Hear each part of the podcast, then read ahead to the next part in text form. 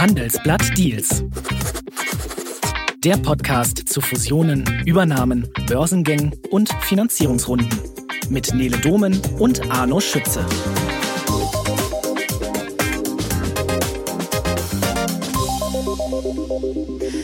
Grüß dich, Arno. Hallo, Nele. Arno, Zelt, Hotel, Schiff oder VW-Bus. Wie sieht denn dein idealer Urlaub aus?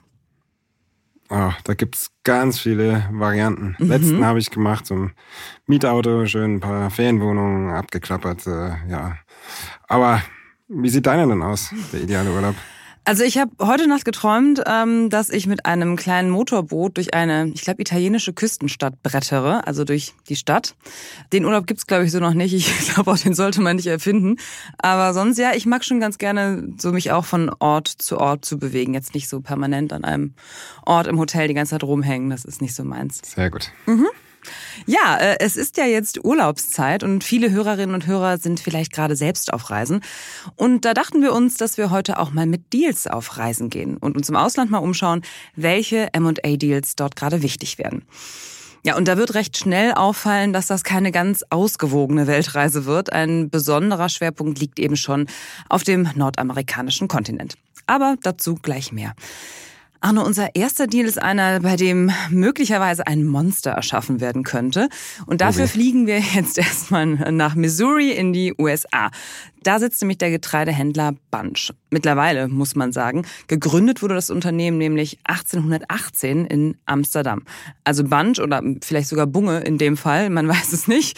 Heute angesiedelt in Chesterfield, Missouri, will fusionieren. Und zwar mit einer anderen Agrargröße, der Glencore-Tochter Viterra. Arno, warum eigentlich? Ja, Bunch kaufte äh, Viterra für 18 Milliarden, äh, einschließlich Schulden, ähm, und Dadurch entsteht eins der weltweit größten Handelshäuser für mhm. Agrarrohstoffe, also Weizen, ja, riesig, ne? Raps und mhm. so weiter, mit äh, 140 Milliarden Umsatz und äh, die stoßen damit in die gleiche Liga vor, wo Cargill und ADM, Archer mhm. Midland, stehen. Genau, Viterra ist groß bei Weizen, äh, Bunch stark bei Ölsaaten. Okay. Äh, Bunch hat ein Rekordergebnis 2020 gehabt, auch aufgrund der Ukraine-Krieg bedingten hohen Preise, mhm. hat jetzt eine volle Kriegskasse und schlägt zu. I see. Jetzt ist aber das Ganze, was dabei rauskommt durch diese Fusion so groß, äh, dass man ja, wie du gerade gesagt hast, schon von einem der weltweit größten Agrarkonzerne sprechen könnte. Gibt es da auch kartellrechtlich äh, Bedenken bei dem Thema? Absolut. Äh, einige Wettbewerbsbehörden, allen voran waren es, glaube ich, Kanada und Argentinien, haben Bedenken angemeldet wenn äh, so ein großer Konzern entsteht, dann schauen die sich natürlich immer an, wie das auf den einzelnen Märkten ist mit der Marktbeherrschung und möglicher Verzerrung der Preise. Und was sind bei der Sache dann die Bedenken? Die Bedenken sind in erster Linie, dass die Konzerne ihre Marktmacht missbrauchen und dann zu hohe Preise von den Kunden verlangen.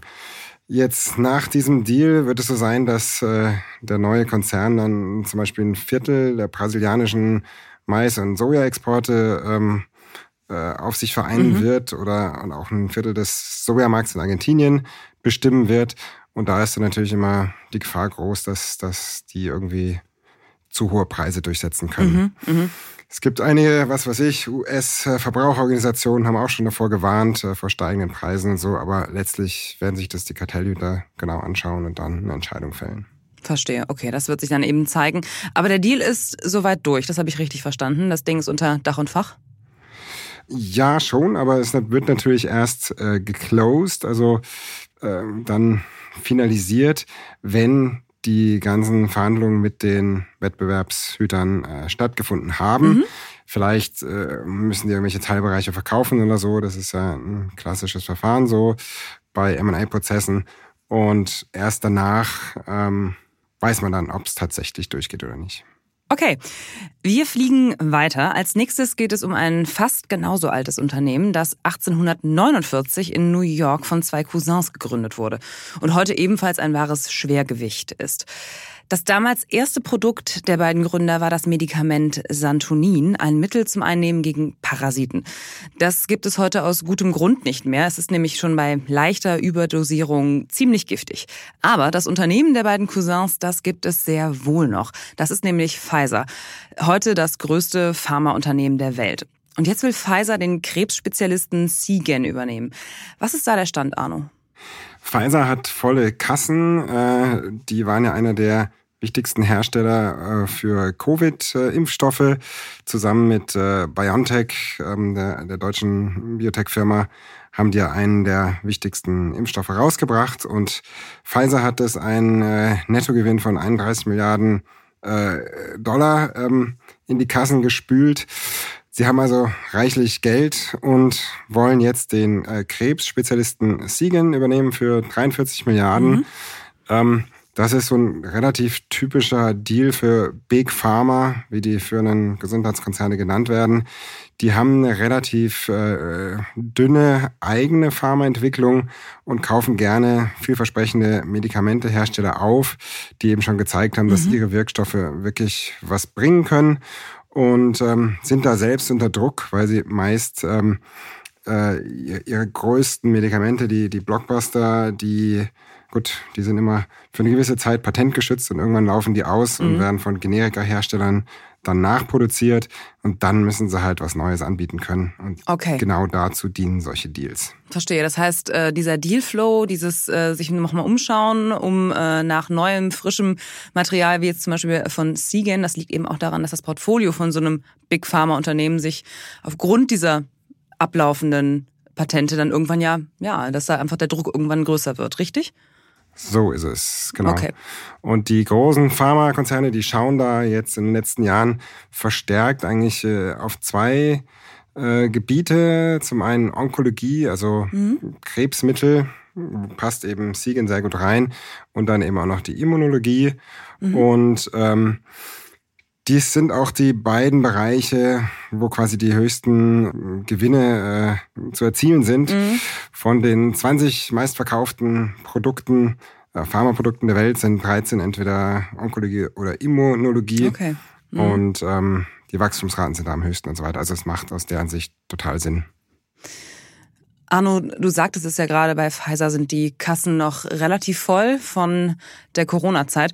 An welchen Deals arbeitet Pfizer denn aktuell noch? Was sollten wir im Blick behalten? Ja, ähm, generell äh, kann man sagen, dass Pfizer auch in den kommenden Jahren bestimmt etliche äh, meist Biotechs äh, übernehmen wird.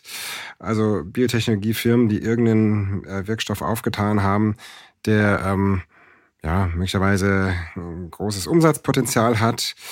Das kommt dann häufig so ein bisschen wie, wie Kai aus der Kiste. Also, mhm.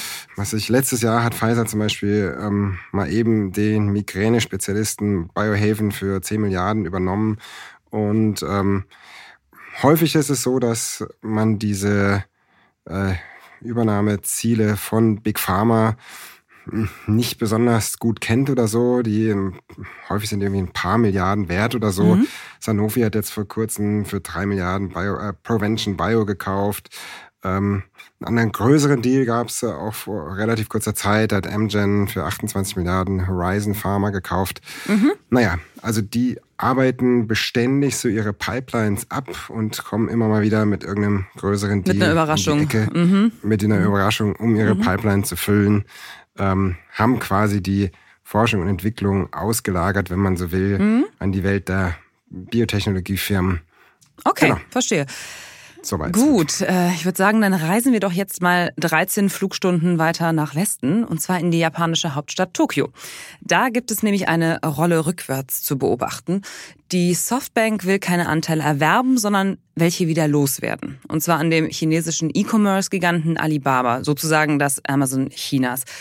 Allerdings mit einer sehr bewegten Geschichte. Wir alle erinnern uns ja sicher noch an die Zeit, in der der Alibaba-CEO Jack Ma monatelang aus dem öffentlichen Leben verschwunden war.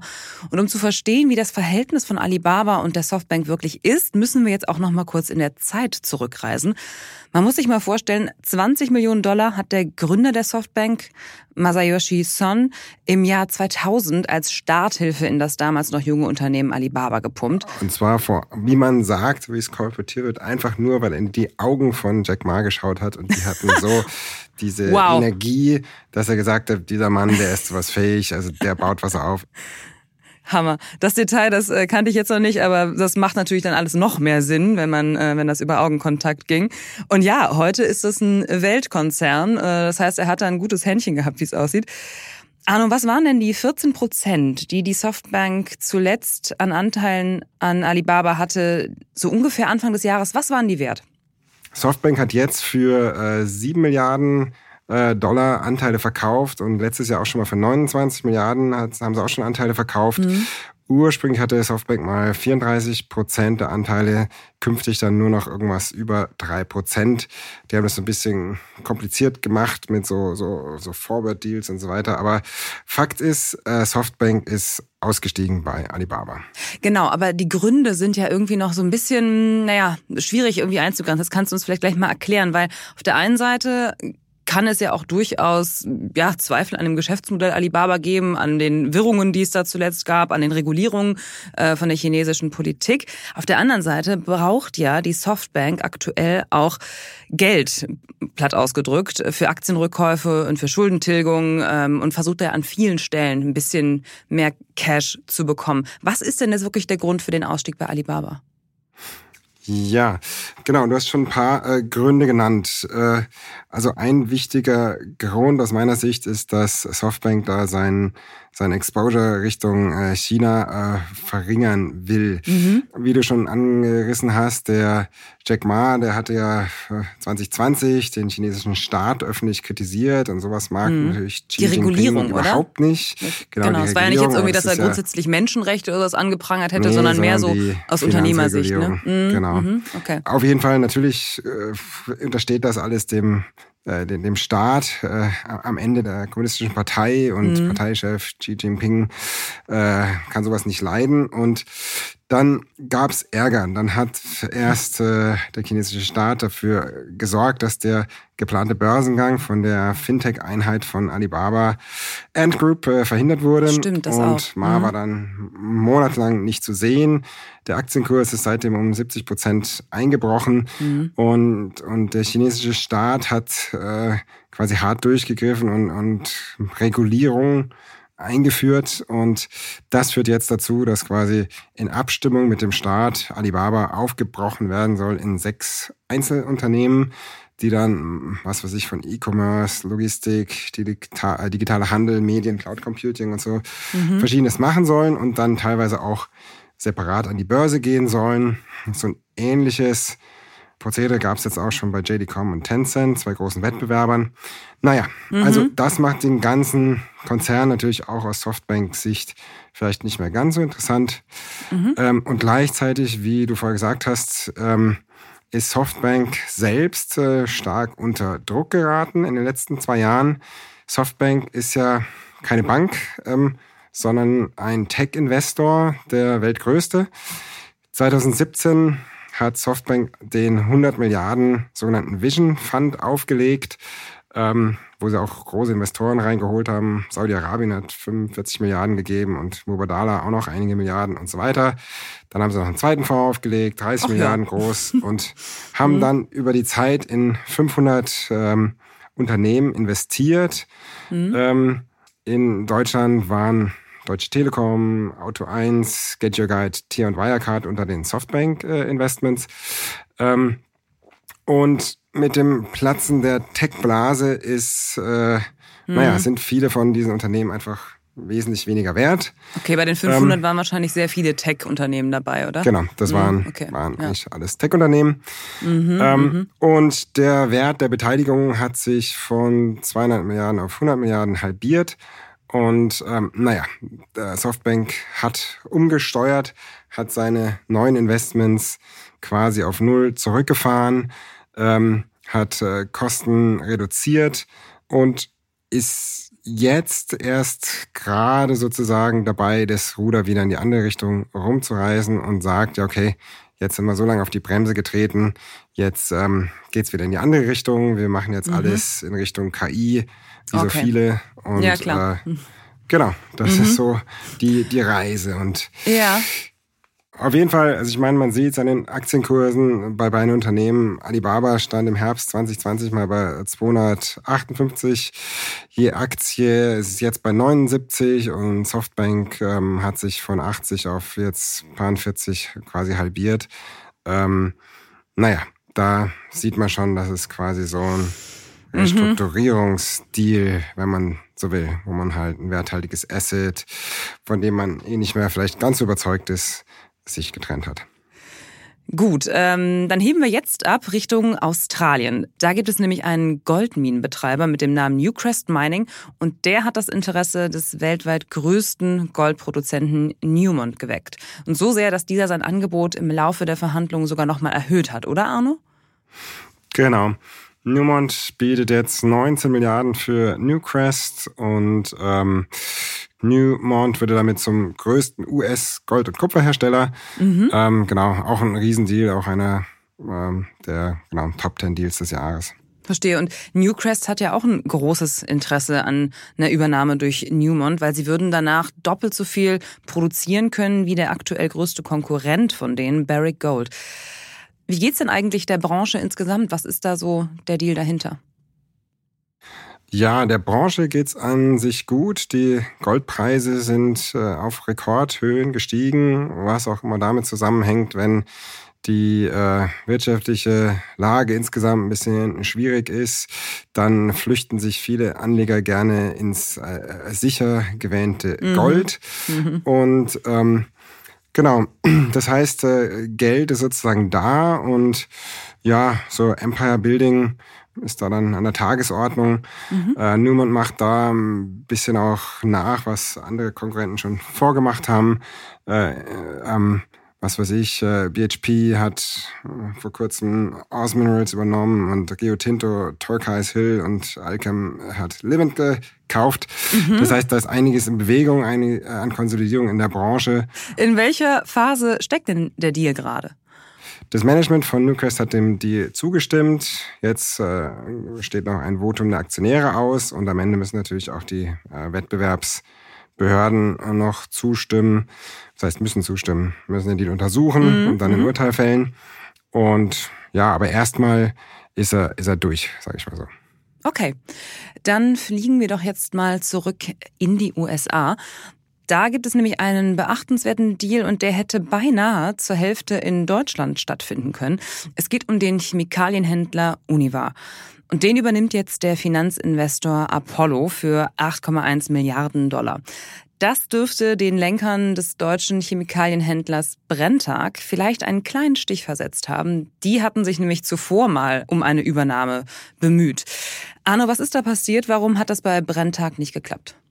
Brenntag wollte Uni war ursprünglich selbst kaufen, ist aber auf massiven Widerstand von seinen eigenen Investoren gestoßen. Letztlich ist das Ganze gescheitert und sie haben es abgesagt und ähm, da mhm. Univar sozusagen im Spiel war, wenn man so will, gut, dann haben sich eben dann andere damit beschäftigt. Und Apollo ist dann am Ende zum Zug gekommen mhm. und hat die Firma gekauft. Okay, also hat es an Widerständen aus den quasi eigenen Reihen gelegen. Chemikalienhändler versus Finanzinvestor, der es jetzt am Ende geworden ist.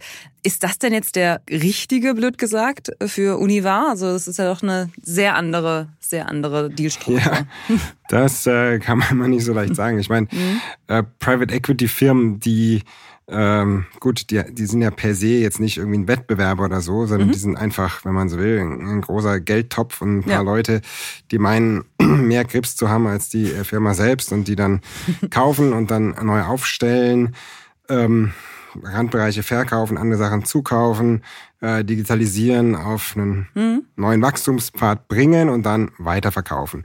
Na, machen die natürlich alles nicht zum Spaß, sondern um, um selbst da Geld mitzuverdienen.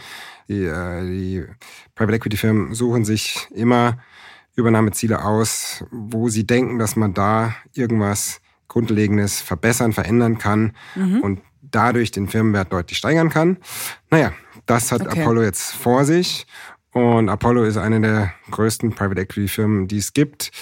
Mhm. Ähm, was noch zu sagen ist, also Apollo, also nimmt Univar äh, von der Börse, also ist ein Public to Private, wie man da sagt, ähm, profitiert ein Stück weit von den äh, insgesamt runtergekommenen Aktienkursen und ähm, genau, ist eigentlich ein Phänomen, was man im angelsächsischen Raum relativ häufig sieht. In Deutschland sind solche Public-to-Private-Deals relativ selten. Jetzt gerade gibt's einen Software AG, haben wir schon in der vorigen Folge besprochen.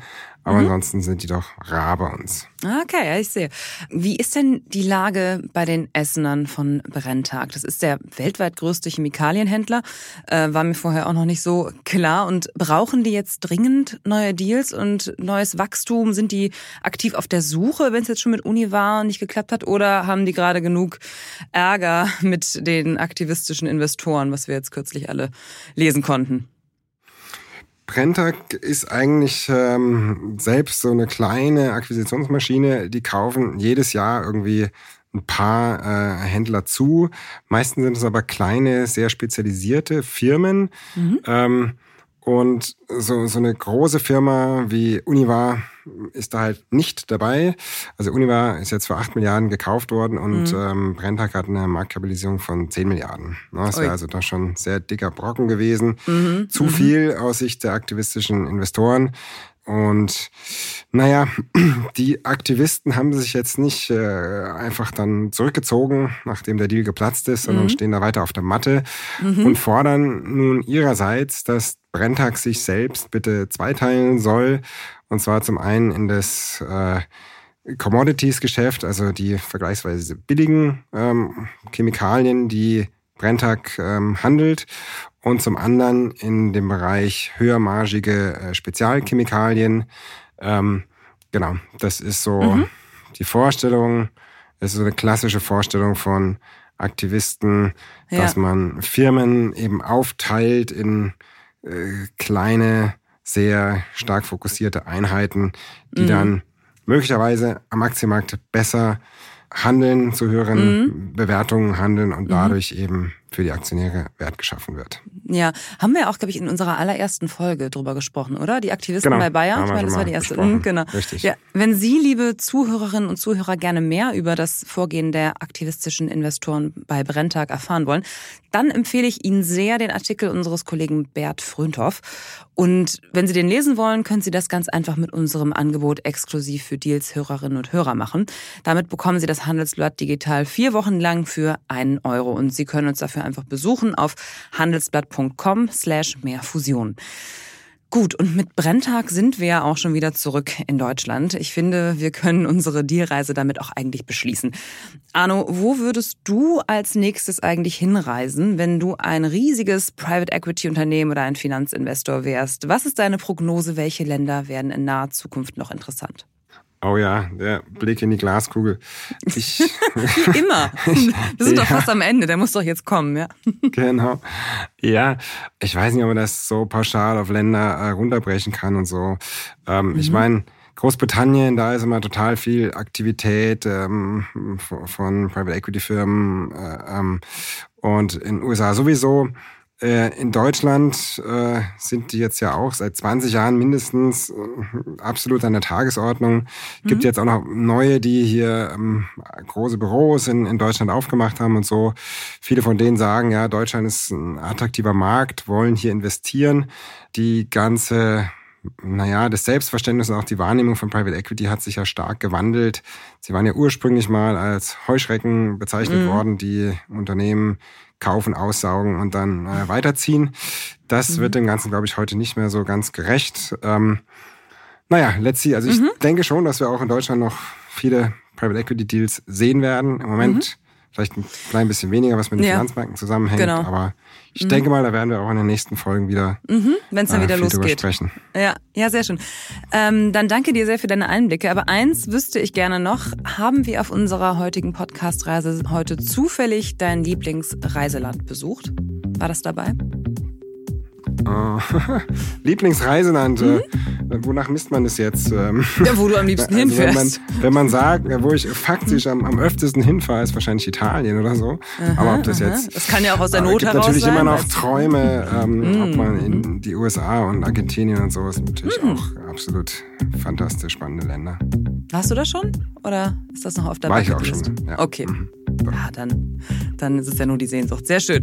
Dann, liebe Zuhörerinnen und Zuhörer, hier noch ein Hinweis. Wir freuen uns sehr, dass schon viele von Ihnen mitgemacht haben bei der Umfrage zu unserem Podcast. Aber wir möchten natürlich gerne noch mehr Meinungen lesen. Also sagen Sie uns gerne, wie Sie diesen Podcast finden. Und den Link dazu finden Sie in den Show Notes. Dann bedanke ich mich bei Ihnen fürs Zuhören und bei Benedikt Burkhardt für die Produktion der Sendung. Bis zum nächsten Mal und tschüss.